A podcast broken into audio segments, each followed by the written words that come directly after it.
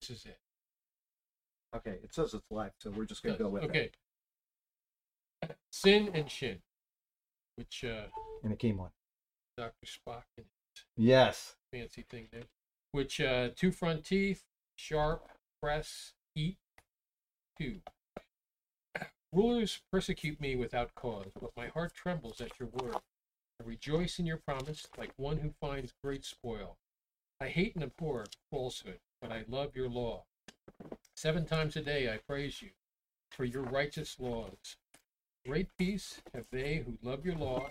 Nothing can make them stumble. Wait for your salvation, O Lord. I follow your commands. I obey your statutes, for I love them greatly. I obey your precepts and your statutes, for all my ways are known to you. All right, good stuff. Let's see here. Um, oh, I Jim says that uh, Jay talked to the doctor, and so Doctor Bridges is okay and he's up and about. But if you uh, uh, are going to have Thai food, make sure that you don't have your head hit concrete. Okay, that's an important thing to remember. He taught us a lesson with that. Um, let's see here. I got a letter from Becky in Colorado, and that, obviously that would be like five days ago but they weren't feeling well. They've been struggling for a year now, and uh, so I hadn't heard from her today. But we'll add her into prayer. And then I got Scott Volts in Colorado, uh, has COVID still, and uh, he's suffering from nerve pain because of it. And so we want to keep him in prayer. And let's see here. Um, I guess that's all of the. Uh, the Mike and Debbie are doing better. They they sent a message this morning and said they're on the upswing on that, and so they're they're hopefully in good shape. And be a then uh, they what? Oh, Should be a absolutely, praise. praise for that. And then uh, we had um, Jim and Egan come in from Manassas, Virginia today. They just walked in and completely blew me away. So I'm I'm I'm completely off kilter because of it. But yes, Ed Don't blame you for it. a friend of mine, Ed. esophageal cancer. I that's right, esophageal cancer. And you know I didn't write that down. Thank you. He's got esophageal cancer, and uh, where it goes into the stomach, the esophagus, so they're going Yep. to cut out part. and that when is that going to be? Well, as soon as they get done with the chemo and Okay. radiation, which are doing both in right now. yeah. Okay, good. All right. So we'll add it add into the prayers as well. Heavenly Father, we certainly thank you for the chance to pray for these people and to thank you for safe travel for our friends. And Lord, we uh, uh, ask that you would uh, just bless this class and keep us from any uh, trials or troubles. And um, uh, during this class, that uh, things would be handled properly and that the word would be handled without any uh, incident or anything that is incorrect. And Lord, please help us to uh, uh, remember those that are sick and that are having difficulties with health and with finances and with all kinds of other things. And we just thank you for the chance to uh, ask these things. We pray for these people and anybody else that we've forgotten to mention, Lord, we lift them up to you as well. And Lord, we just we thank you for every good blessing that you've given us. We thank you, we praise you, and we exalt you. And we do so in Jesus' name. Amen. Oh. Completely blank head right now. Um, let's see here. We have uh, this day in Christian history. Can I give you something that all of us suffer with? Yes. Okay. Remember this now. N O M O R O B O. Okay. Online and, and type that into your email, and it will come up, and it supposedly stops robocalls. I've never heard of that. We'll say that again. M N O O M O R O B O. M O R O B O. N O oh, Okay. Oh, no more robo. No more. ro- robo. Oh, okay. Into your e- type and, it. and, and it seems to be working. Uh, mine didn't ring today at all. Is that right? On your phone. Yeah. Oh well, I don't have one of those phones, so it won't Well, help you me got at all. one at the house. Oh, you mean a regular phone too? Yeah, yeah. So Okay. you you log into that, and then it takes your number, and Yeah, and it costs a dollar ninety nine if you got a cell phone. Huh. It's better. I not yes, it's Veterans Day. It's I got it on December 11th. That is not going to work. Um, November 11th. Okay, and let's see here. November 11th. For the first time in recorded history, free men covenanted together to form a civil government with the authority to enact laws that the people promised to obey. The date was November 11th, 1620, and the place was the Mayflower, anchored off the coast of Cape Cod. 102 passengers, including 34 children, had spent seven weeks crossing the ocean from England. Of the passengers, 16 men, 11 women, and 14 children were pilgrims, having been associated with the Separatist Church in Scrooby, England. Refusing to conform to the Church of England, they had first sought religious asylum in Leyden, Holland. After 12 years there, they became concerned that their children would no longer identify themselves as English. Learning of the possibility of settling in America, they made arrangements with the Virginia Company to settle just south of the Hudson River within the northernmost boundary of the Virginia Charter. However, fierce winds blew them off course to the north, to the shores of Cape Cod. They decided to settle on Cape Cod, but then realized that since they would not be under the jurisdiction of the Virginia Company, they would be on their own because they had no agreement with the New England Company. On board the ship, some of the pilgrim, non pilgrim bonded servants and those who hired by contract greeted this newly revised plan as an opportunity for rebellion. The pilgrim leadership saw that they must act quickly to prevent a mutiny. The pilgrim men then wrote up a con- compact, now known as the Mayflower Compact, and presented it to those on board. I wish people would not call me like that, but okay. Uh, sorry about that. The Pilgrim men uh, wrote up a compact, now known as the Mayflower Compact, and presented it to those on board. 41 of the 65 men signed it. 13 of those who didn't sign were sons of signers, covered by their father's commitments. The remaining men, nine servants, and two hired sailors, were probably too sick to sign. The compact read In the name of God, Amen. We whose names are underwritten, the loyal subjects of our dread sovereign, Lord King James, by the grace of God, of Great Britain, France, Ireland, King, defender of the faith, and so on. Having undertaken for the glory of God and the advancement of the Christian faith and honor of our King and country, a voyage to plant the first colony in the northern parts of Virginia, do by these pr- presents solemnly and mutually in the presence of God and one another, covenant and combine ourselves together into a civ- civil body politic for our better ordering and preservation and furtherance of the ends aforesaid, and by virtue hereof to enact, constitute, and frame such just and equal laws, ordinances, acts, constitutions, and offices from time to time as shall be thought most meet and convenient for the general good of the colony, unto which we promise all due submission and obedience.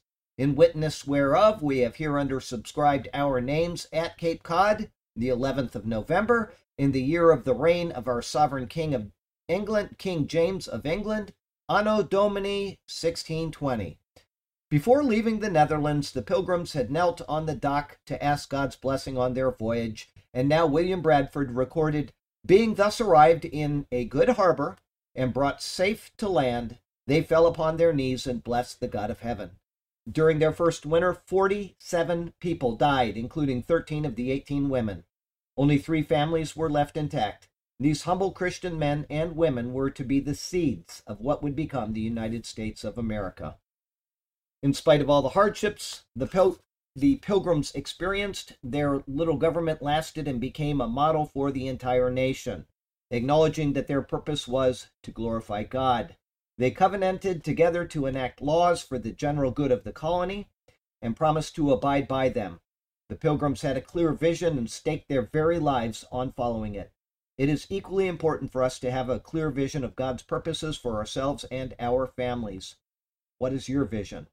Joshua 24 15 says, As for me and my family, we will serve the Lord. What year was that? 1620. They have the King James, did they bring it over with? them? I do not know that. I do not know that. I can tell you, though, that uh, this nation is not the nation that they had originally planted. That's for sure. The way things are going right now, it's almost criminal to uh, consider. It is criminal. Absolutely criminal to consider what he's doing.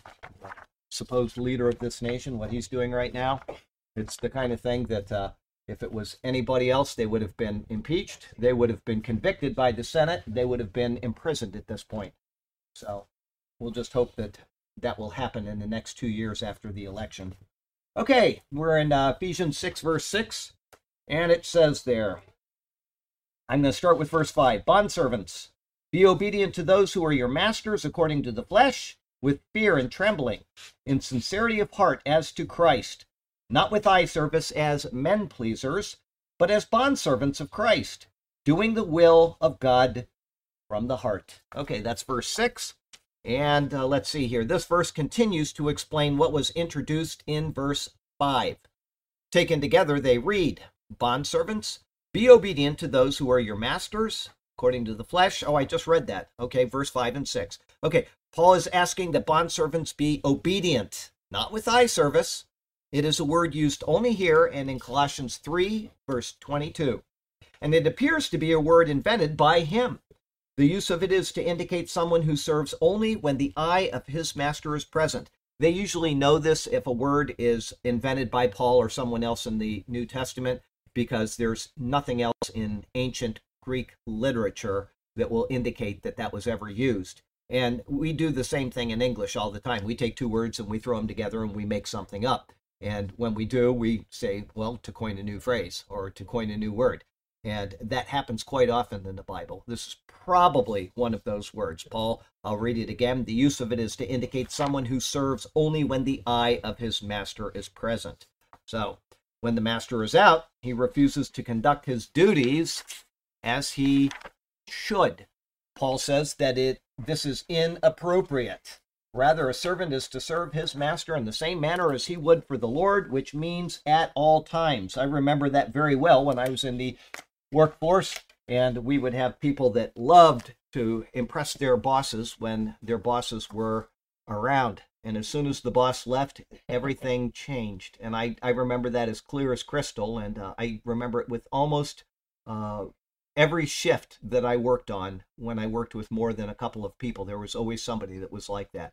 He would uh, just find every reason in the world to not do his job when the boss wasn't around. And uh, but because he was a eye pleaser to the boss. The boss thought he was a great person, and I'm, I mean, just anybody. This, like I say, it's not. I'm not talking about anybody in specific. Just I saw it again and again and again. There's a saying for that. What's that? When the cat's away. Yeah, when the cat's away. That's right. The mice will play.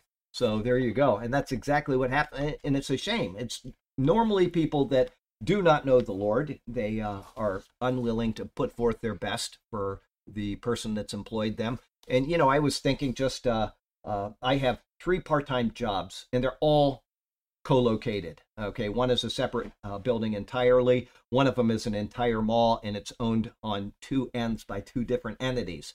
And the pay difference between one end and the other end is very large. And I'm not saying I make a lot of money. That's not what I'm saying. I'm saying that if I get $10 from these people, I get $2 from this person, and it's the same amount of work.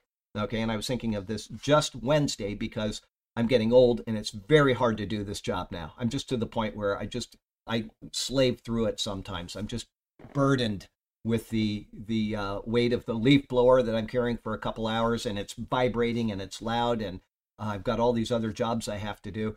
And I was thinking uh, that I think a lot of people would say to the boss on this end that pays the two dollars instead of the ten dollars, you know, if you don't pay more, I'm not going to do this end anymore. And I just don't feel that way. I feel that they're paying me what they are paying me. The one end pays me based on a salary. They say, this is how much you make, regardless of how much you do.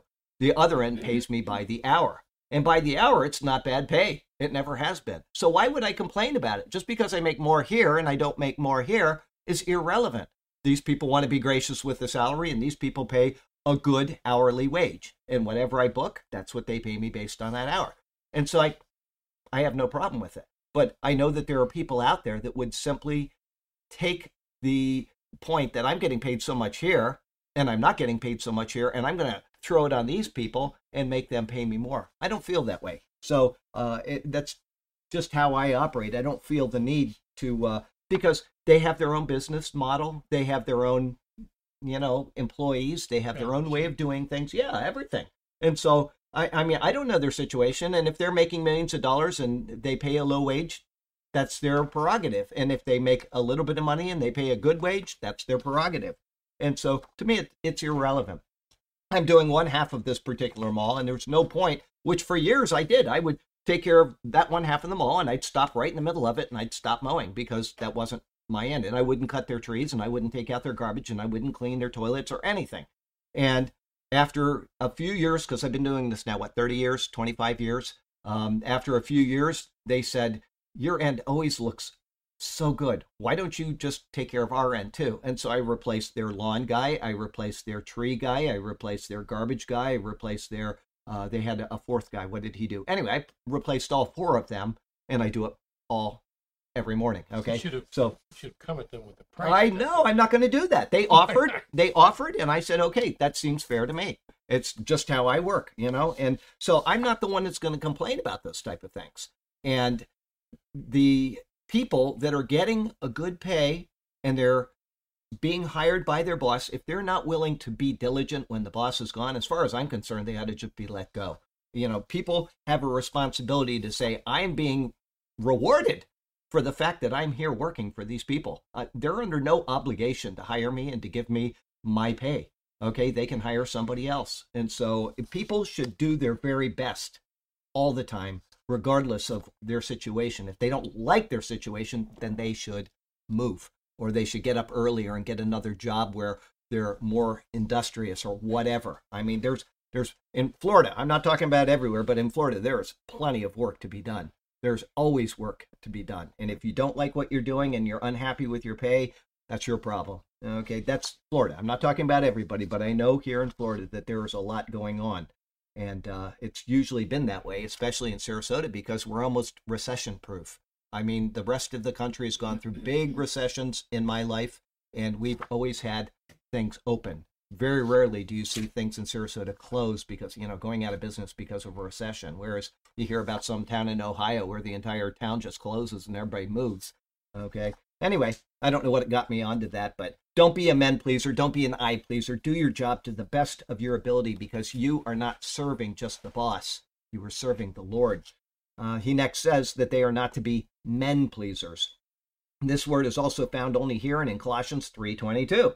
It indicates someone who is willing to please man rather than God.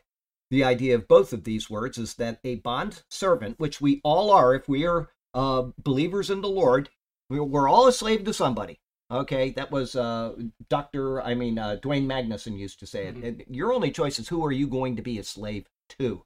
Jesus said, "You're uh, if you're not in me, you're a slave to sin." Okay, anybody who sins is a slave to sin. Christ frees you from the bondage of sin, and therefore you are a bondservant or a slave, a doulos to the Lord. We're all slaves to somebody, and we have to decide in Christ who we are going to be a slave to. The idea of both of these words is that a bondservant is to look to his duties to his master, whether he is a good master or a crummy one, a good boss or a bad one, as if he was actually serving the Lord.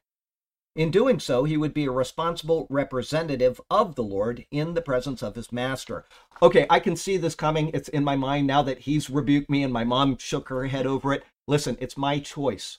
Okay. What, don't send. No, I'm just saying. Don't send me an email and say, Charlie, you should uh, go down and talk to those people for higher pay. I don't want to hear it from anybody. This is my choice. Okay. So please don't don't send me any. not your negotiator. Listen, Just- I don't want a negotiator. I'm very happy with the job that I have and the people that employ me. Okay. So Okay. please don't send me an email and Nope. try to counsel me on that. Uh-uh, Okay. No way. All right.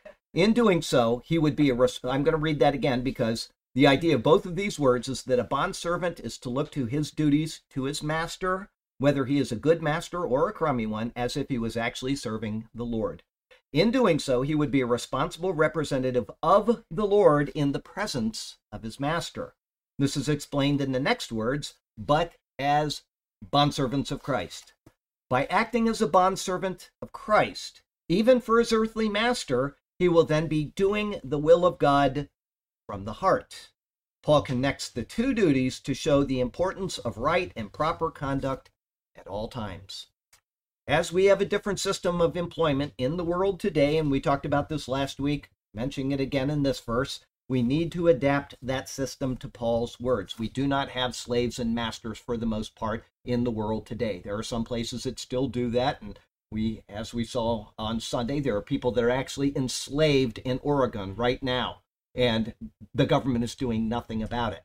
Okay, but that's not a part of our system. It's an aberration that our government is unwilling to handle. But having said that, there are places in the world where this type of stuff continues. But for the most part, we need to adapt our thinking of what Paul is saying to our lives and our circumstances, which is a boss who employs a person that willingly goes to that employment and says, I will work for this set wage, whatever it is. And Jesus gave the example of the person that uh, uh, had was out hiring people for a denarius, which in the Bible at that time was the pay for a day's wage.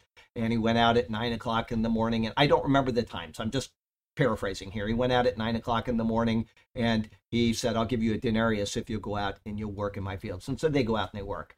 And then the next ones come at uh, 11 o'clock and he says, Well, why aren't you working? Well, nobody hired us. Well, then go out and work for a denarius and, or yeah, go out and work for a denarius in the fields and we'll pay you at the end of the day. And he gets to 12 o'clock and 3 o'clock and 5 o'clock. And he says to each one of them, Go out and I'll pay you what's right. Okay. And then we'll say at 6 o'clock in the evening, and these people line up and he says okay have the people that started last come and get their pay and he gives them a denarius they only did an hour of work and then he gets to the people at the very beginning of the day and he gives them a denarius and they get upset and they say what are you doing and he said i agreed to pay you this much this is what you agreed to do can i do what i want with my own money okay and the people had nothing that they could say against that. They had agreed to that wage. They grumbled about it, but they should not have. And that's the way it is with us in our employment.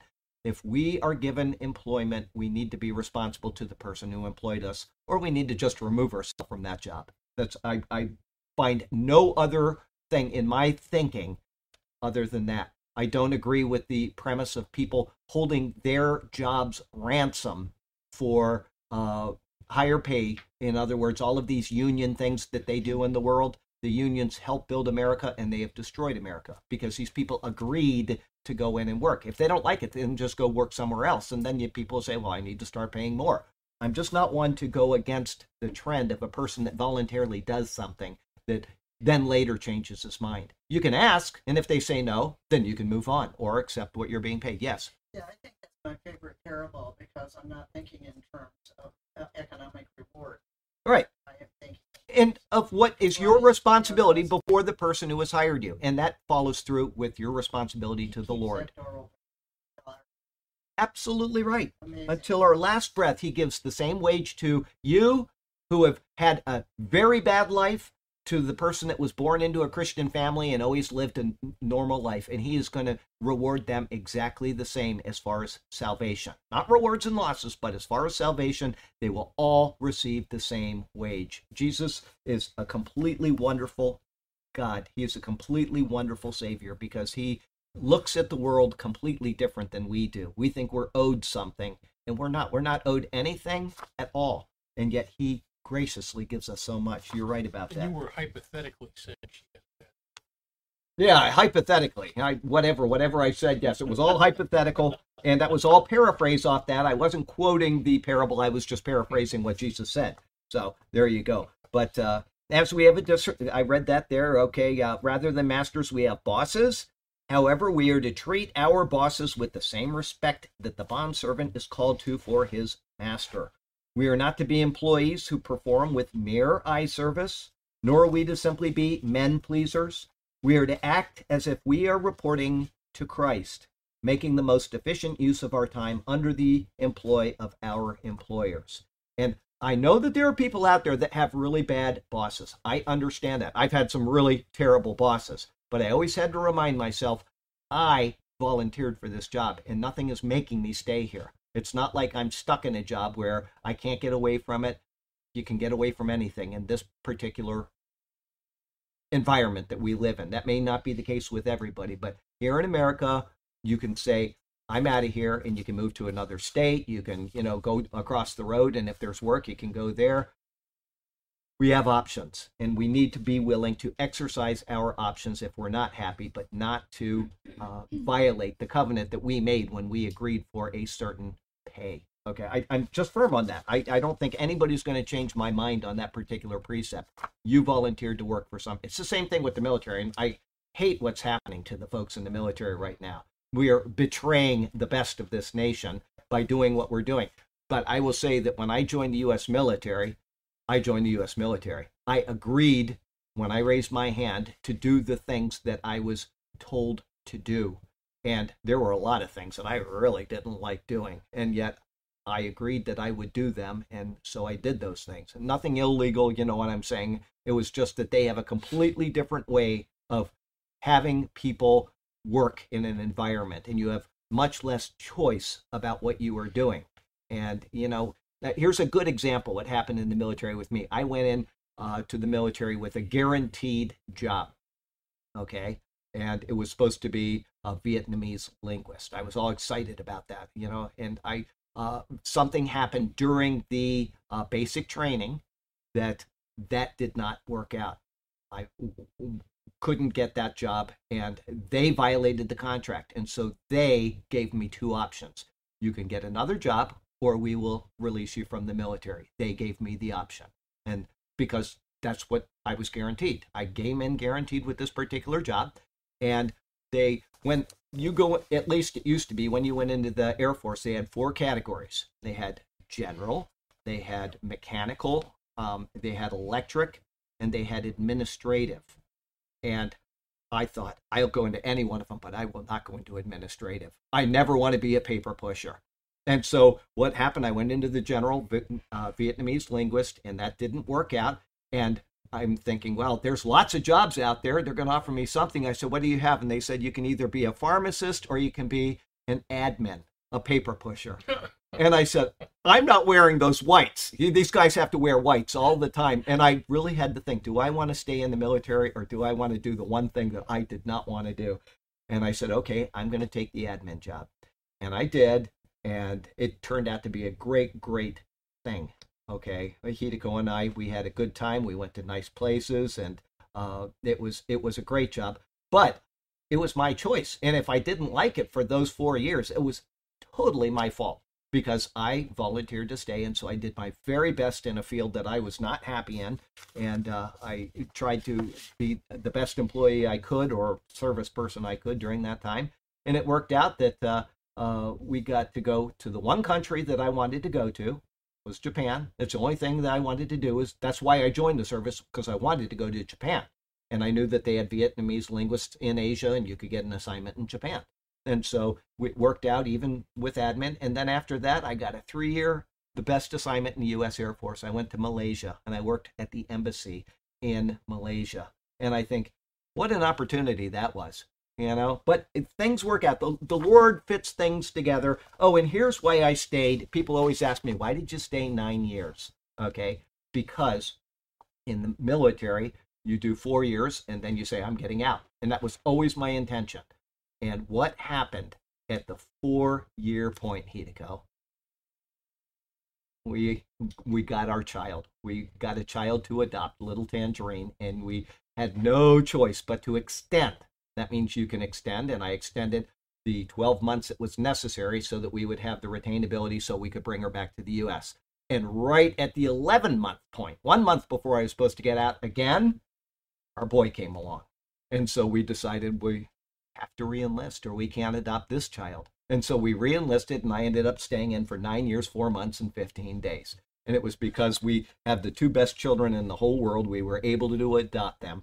But uh, the whole point I'm making is I'm rambling here, and I, I'm sorry about that. But the whole point is that I was obligated to do my job, and I never said I didn't get the job I wanted, and therefore I'm just going to be a slacker during these four years, and I'm going to milk off the government.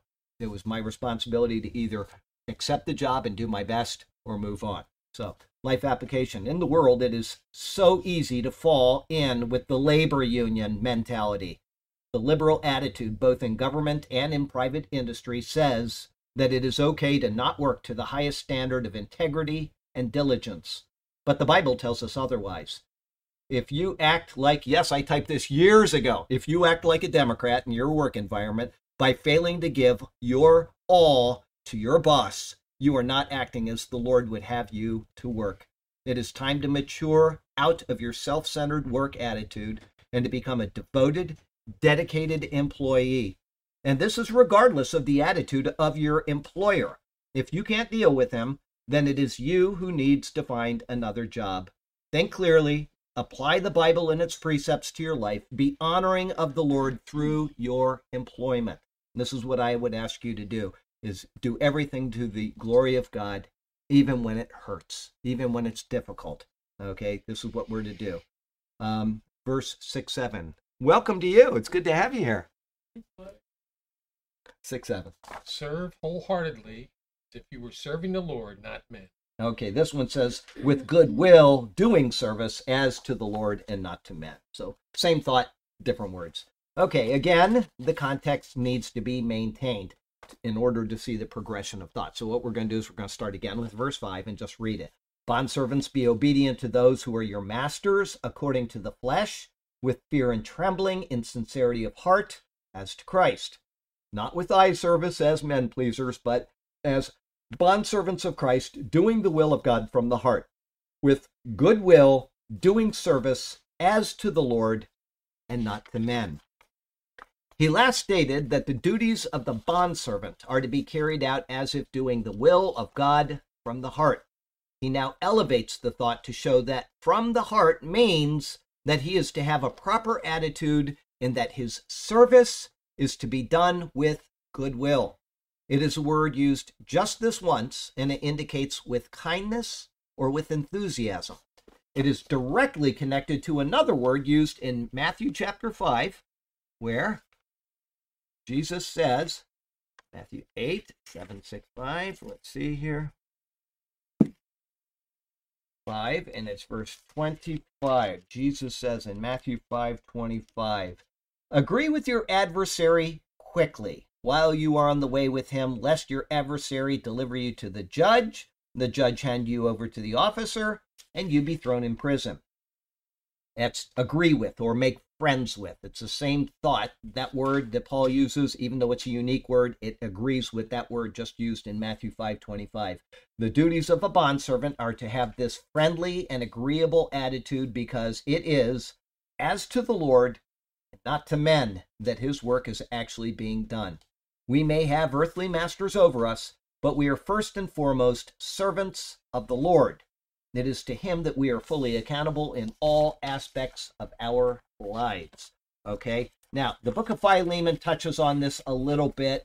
I'm not going to read the whole thing, but Paul says towards the end, where does he say this? Um, uh, okay, it must be right here. I am sending him back, verse 12, you therefore receive him, that is my own heart, whom I wish to keep with me, that is on your behalf. He might minister to me in my chains for the gospel. But without your consent, I wanted to do nothing, that your good deed might not be by compulsion, as it were, but voluntary. For perhaps he departed for a while for this purpose, that you might receive him forever, no longer as a slave, but more than a slave, a beloved brother, especially to me, but how much more to you, both in the flesh and in the Lord. And so he was saying that, you know, this guy, whether you return him to me or not, he will be somebody that is more of an asset to you now. And there's a mutual working together that should be understood. A boss should treat his employees properly because if he does, he's normally going to get better work out of them. It's not always the case because there are people out there that just want their paycheck and they couldn't care about anything else.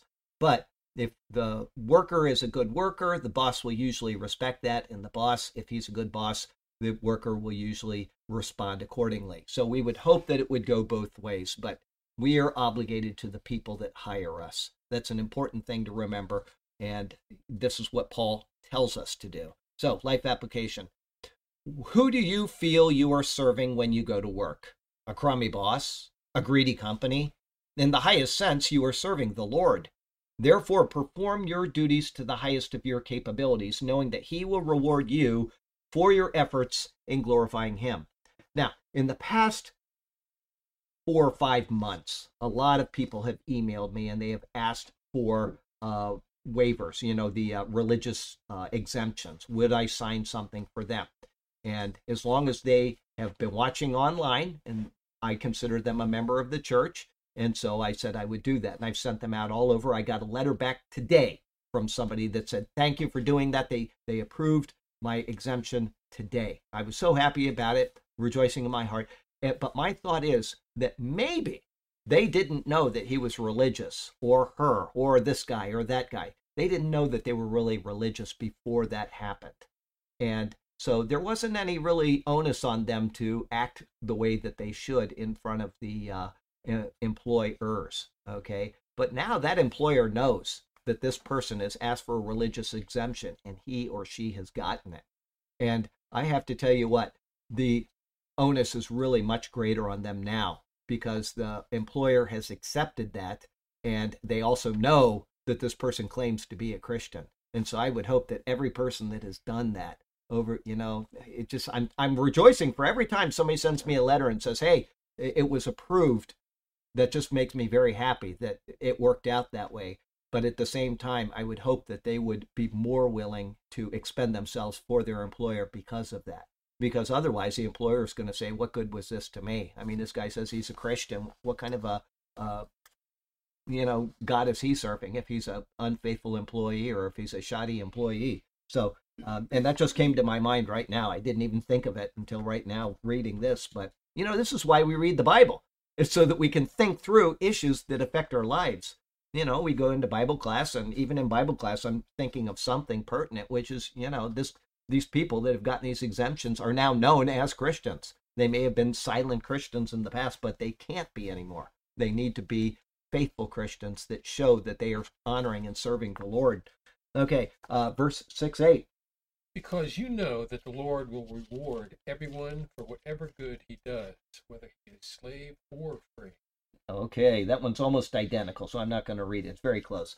Um, before I read that, you know, uh, we're talking about doctrine, and you know that I place doctrine on a very, very high level. I think it's an important thing. I think it's one of those things that absolutely people should pursue. Okay, but today someone sent me an email of some revival that was going on out in California, and they they were having a tent outdoor tent thing, and it, there so many people showed up two hours before that they actually got another 500 seats, and they expanded, and then uh, people kept coming, and they actually uh, uh, stayed all the way through two sermons instead of one.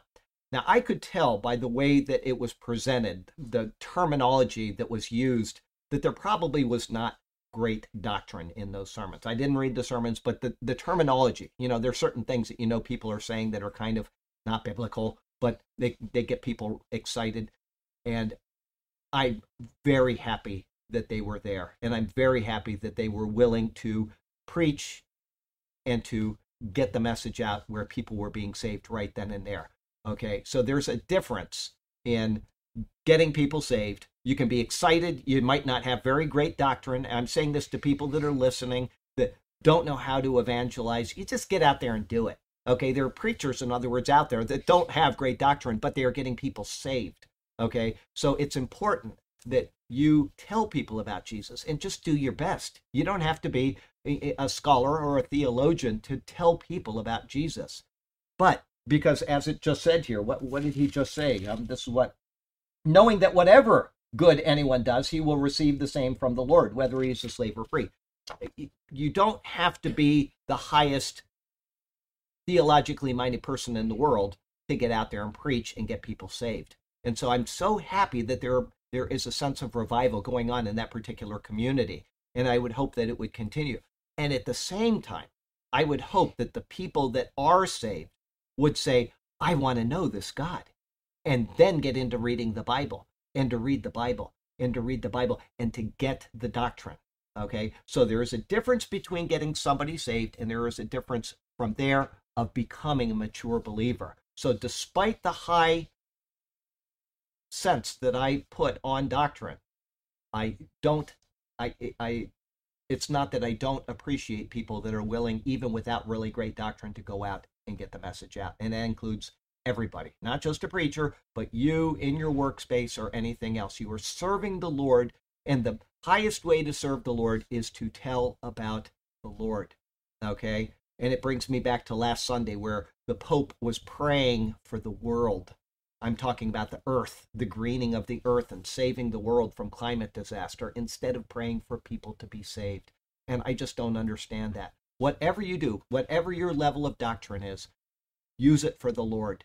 Okay? I've never heard him Ever. to say the Ever. gospel at all. Never. He never, as far as I have seen, has ever presented the gospel to anybody. He uses the word gospel all the time, and he never says what it is. He never tells people about Jesus. And so, you know, what a crime against the Lord to not serve the Lord in the capacity that you are put in. And to think that this guy is supposedly uh, the leader of 1.2 billion people or something, and he won't even tell them that they need Jesus to be saved.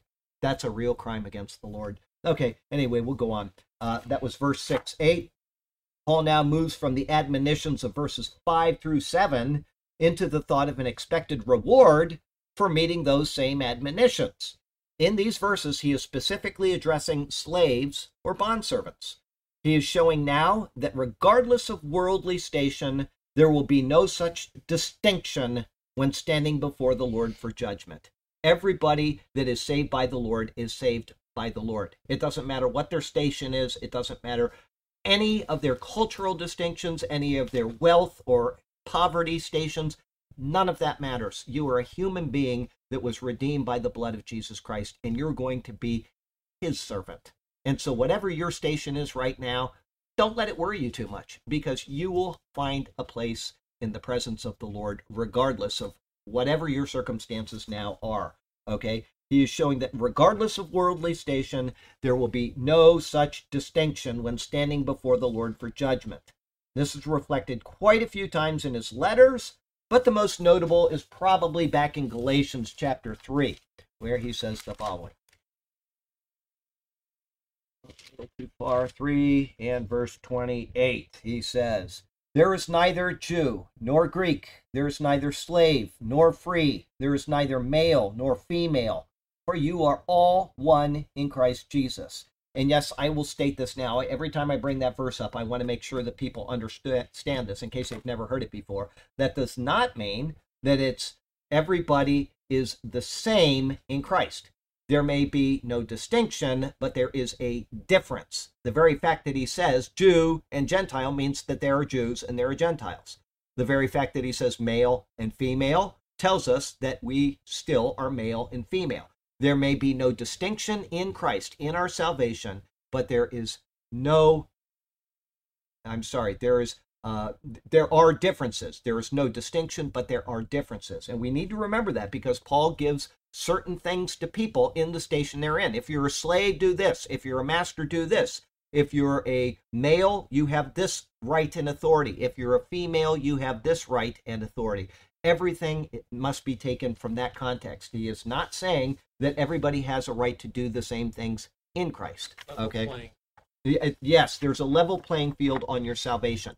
That is what he is talking about. Okay. Though these differences exist in the world, the distinctions do not exist for judgment for those who are in Christ. We're all on the same spiritual plane, and we will all be judged by the same perfect standard. Understanding this, Paul says, knowing that whatever good anyone does, this is a general statement, but it is given to bolster the many seemingly difficult admonitions for the slave of the previous verses. Put yourself in the place of a slave with a really crummy master and read those words again. Bondservants, be obedient to those who are your masters according to the flesh, with fear and trembling, in sincerity of heart as to Christ, not with eye service as men pleasers, but as bondservants of Christ, doing the will of God from the heart with goodwill, doing service as to the Lord and not to men. As bad as the master may be, as bad as the boss may be, you're to do that.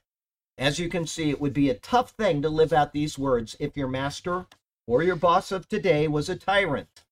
But the Lord is watching, and he will reward even the slave who is faithful in adhering to his word. This is confirmed with the next words, which say, He will receive the same from the Lord. The Greek is emphatic. It will happen. The wording does not say that he will receive the reward for what he does, but rather it says that he will receive the deed itself. In other words, there will, there will be a like kind reward. Paul uses a metonymy, a like kind of payment to express the completely fair reward for faithful adherence to the admonitions. And this can be expected whether he is a slave or free. That's Paul's words, whether a slave or free. At the judgment seat of Christ, all will be openly rewarded for their deeds. Their status now has no bearing on what it will be. It is a great comfort to know this because in this earthly system, some have easy lives and they seem to get all of the good benefits of it. Some have difficult lives and they seem to only get more trouble all the time. But the faithful soul shall receive his reward. It will be a like kind of reward. And so, no matter how good things are for you in this world, no matter how bad things are for you in this world, keep persevering. You know, I, I uh, have a very easy life. I've got a wife that does everything for me. And, you know, I've got, I do the job that I love doing. And so I, I sometimes think, Lord, why have you favored me this way? I, it's so undeserved. And at the same time, I find myself unhappy. I find myself angry because I'm preparing for Sunday's disaster report. And I think of the world around me, and I have to keep saying that there's a better world ahead. Whatever's happening in this world, whatever we're seeing happening in this nation and in the culture around us, and the perversion which is going up almost skyrocketing, and the rights of people being taken away from us, we have to say that this is not our home. There's a way better world ahead. And if we can just keep that attitude, whether it's in our, our home life, in our work life, in our cultural life, we're going to be a lot better off. It's a hard thing to do at this point, but we need to do it. Okay, life application. We are given a sure promise in this verse. It is from the Word of God, which is faithful and true. Don't look at the temporary, but look to the eternal. Fix your eyes on Jesus and your heart on being obedient to his word. This is the best thing that we can do at all times, especially probably when things are good. Because when things are good, we don't tend to do that. Uh, case in point is this body called the Old Testament. Everything is going well, and the first thing that people do is walk away from the Lord. And they find their own things to do. They're prosperous, and the Lord becomes a byword. He becomes a, a secondary thought, maybe a third thought, or maybe not a thought at all. And all of a sudden, the bad times come rolling in. And what's the first thing that people do? Dear They- Lord. Yeah, they start complaining to the Lord. And they, uh, it- it's so bad what is in the book of Judges where the people have turned away and the Lord presented himself to them and he says, I'm going to let you do your own way. You're going to be subject to the nations around you and all this trouble. And you, you want to have it that way. That's the way it is. And they say, no, just one time. Forgive us, you know, heal us. So it just, it's always that one time. If we can just remember to do this during the good times, I don't think it'll be as hard when the bad times really come. Because as, as, uh, uh, you know, mentally challenging as these times are right now, we still have food on the table. Bills are still being paid. Things are going pretty well. And, uh, uh, you know, that may all end one of these days. And when it does, and there's very little food around there, and you see people shooting each, each other on the streets openly, I mean, that's the bad times that could be coming. And if they do, we're going to be able to say, I know that the Lord has something better for me because we had that attitude during the good times. Okay. And that's what we need to hold on to. We need to hold fast to that. 6 9. And masters, treat your slaves in the same way. Do not threaten them, since you know that he who is both their master and yours is in heaven, and there is no favoritism with him. Okay. It's similar. He says no partiality. That's basically the same thing coming from a different angle. But uh, Paul spent four verses of instruction on what bond servants were to do and how they were to act while under the authority of their masters. He now gives one all encompassing verse of instruction to the masters. He now, uh, further instruction is not necessary because he says, and you, masters, do the same things to them. In other words, masters are given all of the same instruction as the bondservants in this one thought. Having said that, though, the bondservant may not have a believing master. Okay, he's writing to bondservants, and obviously they're believers. Okay, the bondservant may not have a believing master, but the master, if he's a believer, is the master of a bondservant who may not be a believer. So you've got two different angles that are coming at that Paul is coming at. the master obviously has the easier job in this, but he still has the same job. Okay? He has the responsibility to do as Paul said. But I'll read it again, and you masters do the same thing to them. In other words, masters are given all of the same instruction as the bondservants in this one thought. Everything that was just said over the past few verses is applies to you as masters. Anything that can be made prescriptive towards the slave is to be taken as such for them. But they are given more instruction as well.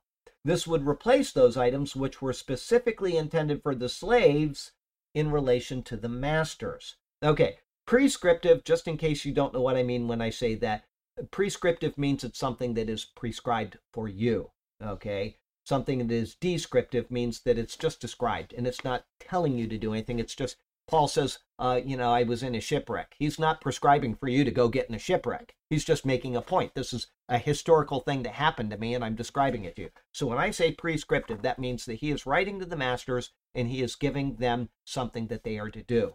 Okay. For the masters, they are to give up threatening. In the Greek, there is an article before the word threatening. It says tin apelian. Uh, yes, apelin, or the threatening. In other words, it was a customary practice of masters within the empire to threaten their slaves. Okay? Not always in the Greek are articles translated. There's a lot of times that you'll see an article in the Greek that you don't need to include. And there are times where the same thought will be translated with the article sometimes and it won't even be used in the Greek at other times. Okay? So, but when you see something like this, the threatening, you can be sure that Paul is highlighting the fact that it's not just threatening somebody, it is the threatening. It is what is going on, and he is highlighting that to them. Okay? So, instead of good morning, Philemus, they might say, Get out to work or I will beat you. Instead of bring me some yummy papaya salad there, Charlieopolis, they might say, Unless you want to be whipped, you better bring me papaya salad right now. Paul instructs them that they are no longer to threaten their slaves, but to understand that there is now a new economy because of their status as Christians. And yes, this definitively shows that Christians were slave masters. Paul never questions this, nor does he say it is an unnatural or inappropriate point in life. It was, and it continued to be a normal part of human existence. However, as Christians, these slave masters were to know and to understand that their own master, as he says, is also in heaven. They, in fact, became bondservants of Christ when they called upon him. Because of this, they were to consider how they wished to be treated by their own master and then turn and treat their slaves in a like manner. Okay, you get saved by Jesus, you now become a slave of Jesus Christ, and you go into a church and it says, if you don't do this and this and this and this, you're going to lose your salvation. Okay, and so the master goes back and he says to his people, if you don't do this and this and this and this, I'm going to beat you or I'm going to kill you. Theology actually matters if you think it through, because if you can lose your salvation, then you're not going to be the same master that you would be if you can't lose your salvation.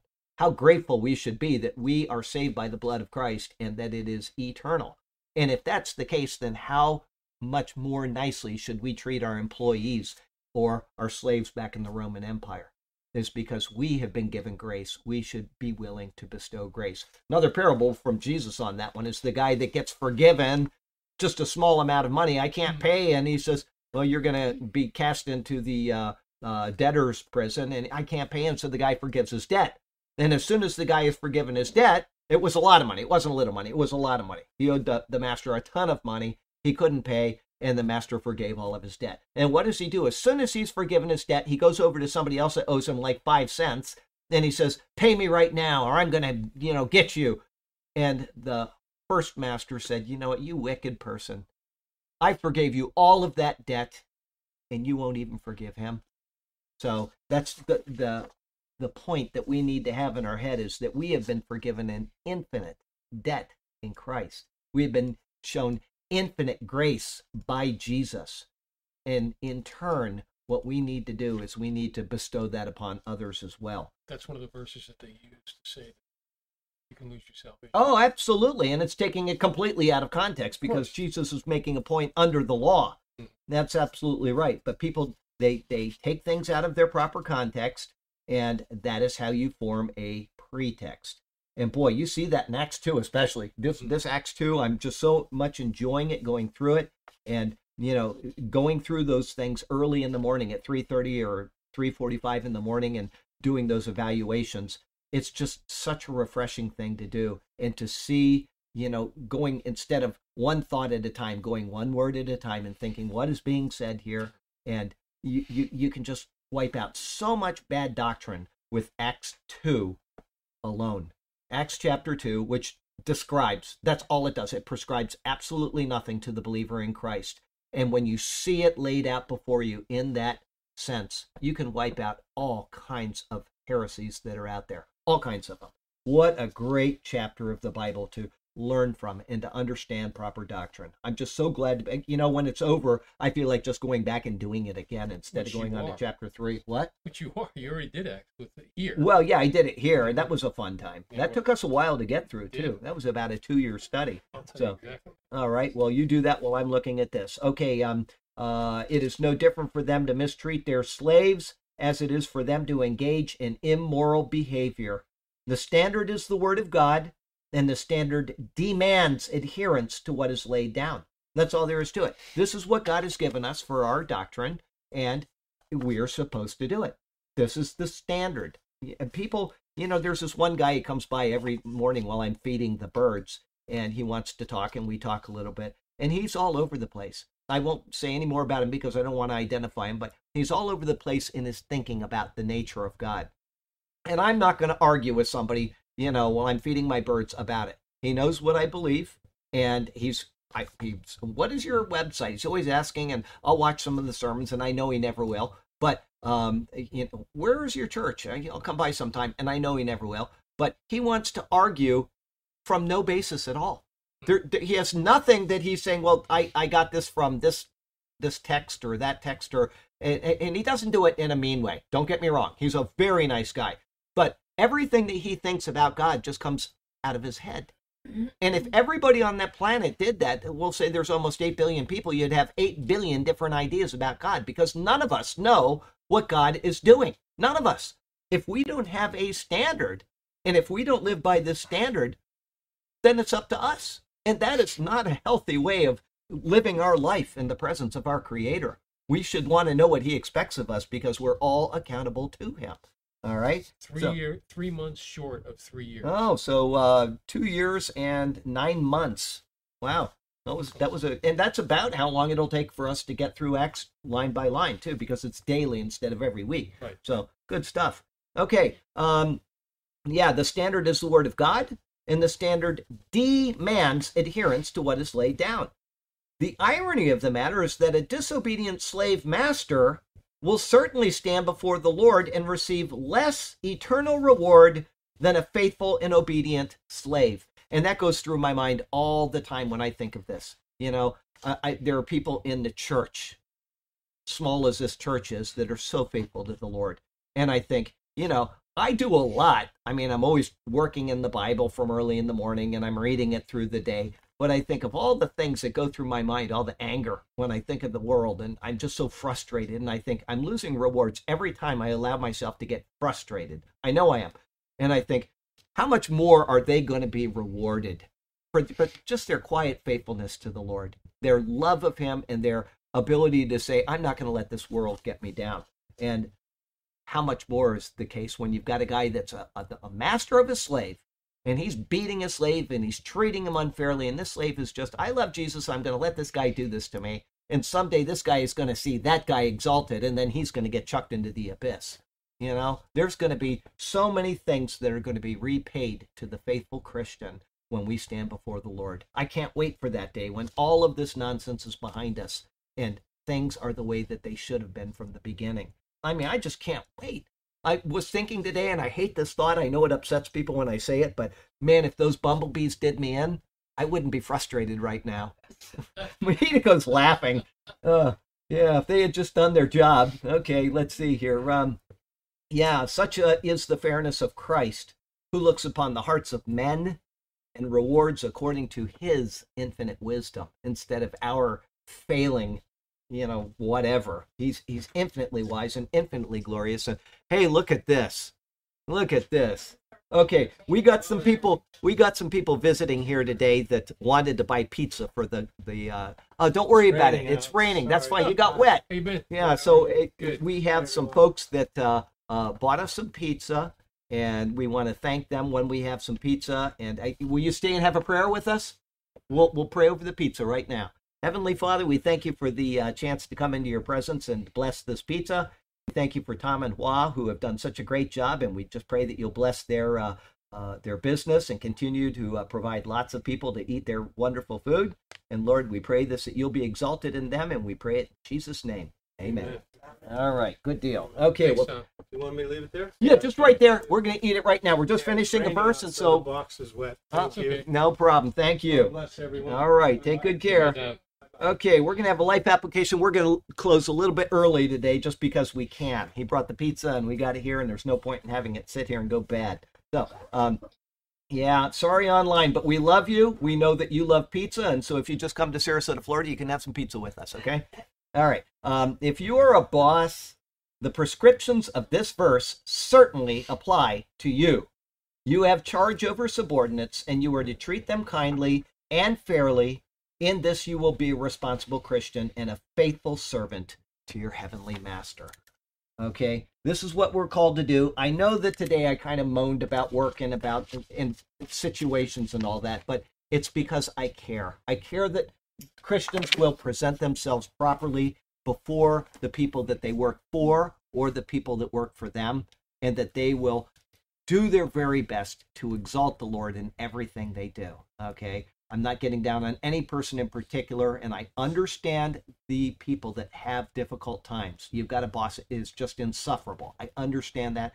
And unlike Florida, I know that there are some people that simply cannot get away from their boss. There's no other jobs that are available, there's nowhere to go. And so I don't want to diminish your minis- min- misery. That's not what I want to do. I want to empathize with you and let you know that I feel bad about it.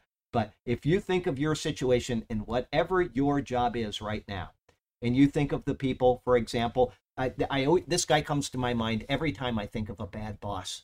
Is there's a picture of a slave back in the 1800s. They took a picture of his back. Does anybody know the one I'm thinking of? He was beaten so badly. You go online and just say uh, uh, slaves of the 1800s. His back is beaten so badly it's welts in every single direction, and it's the calluses were probably that thick, built up on his back. And you think of a person that had a bad boss. Okay, we've got it. I don't care how bad your boss is. You don't have that guy's boss, and he could do nothing about it. All right. So we need to remember these things that yes, this life is unfair, but all the unfairness will be righted. Jesus Christ will take care of every single one of them. So do your best. Do your very best to honor the Lord. Let's have a prayer and we'll have some pizza. Heavenly Father, we thank you for the chance to come into your presence. And your word is so precious and it gives us such difficult things to live up to. It's so hard to live up to the words that you have given us, but it's your expectation of us. So you've given us the words, also give us the grace to live them. Lord, on our own, there's just no way that we can do the things that are expected of us here. But we know that through your hand of grace on us, if we will just remember the word that is given, that we can prevail in these things and that we can be the exemplary people that you would have us to be. We thank you for the chance to hear this, to think on it, help us to live it. And we pray this in Jesus' name. Amen. Let me back that up. Sorry, I know we're closing a little early today, but uh, thank you for uh, being here. And uh, let me put that on break and we'll say goodbye.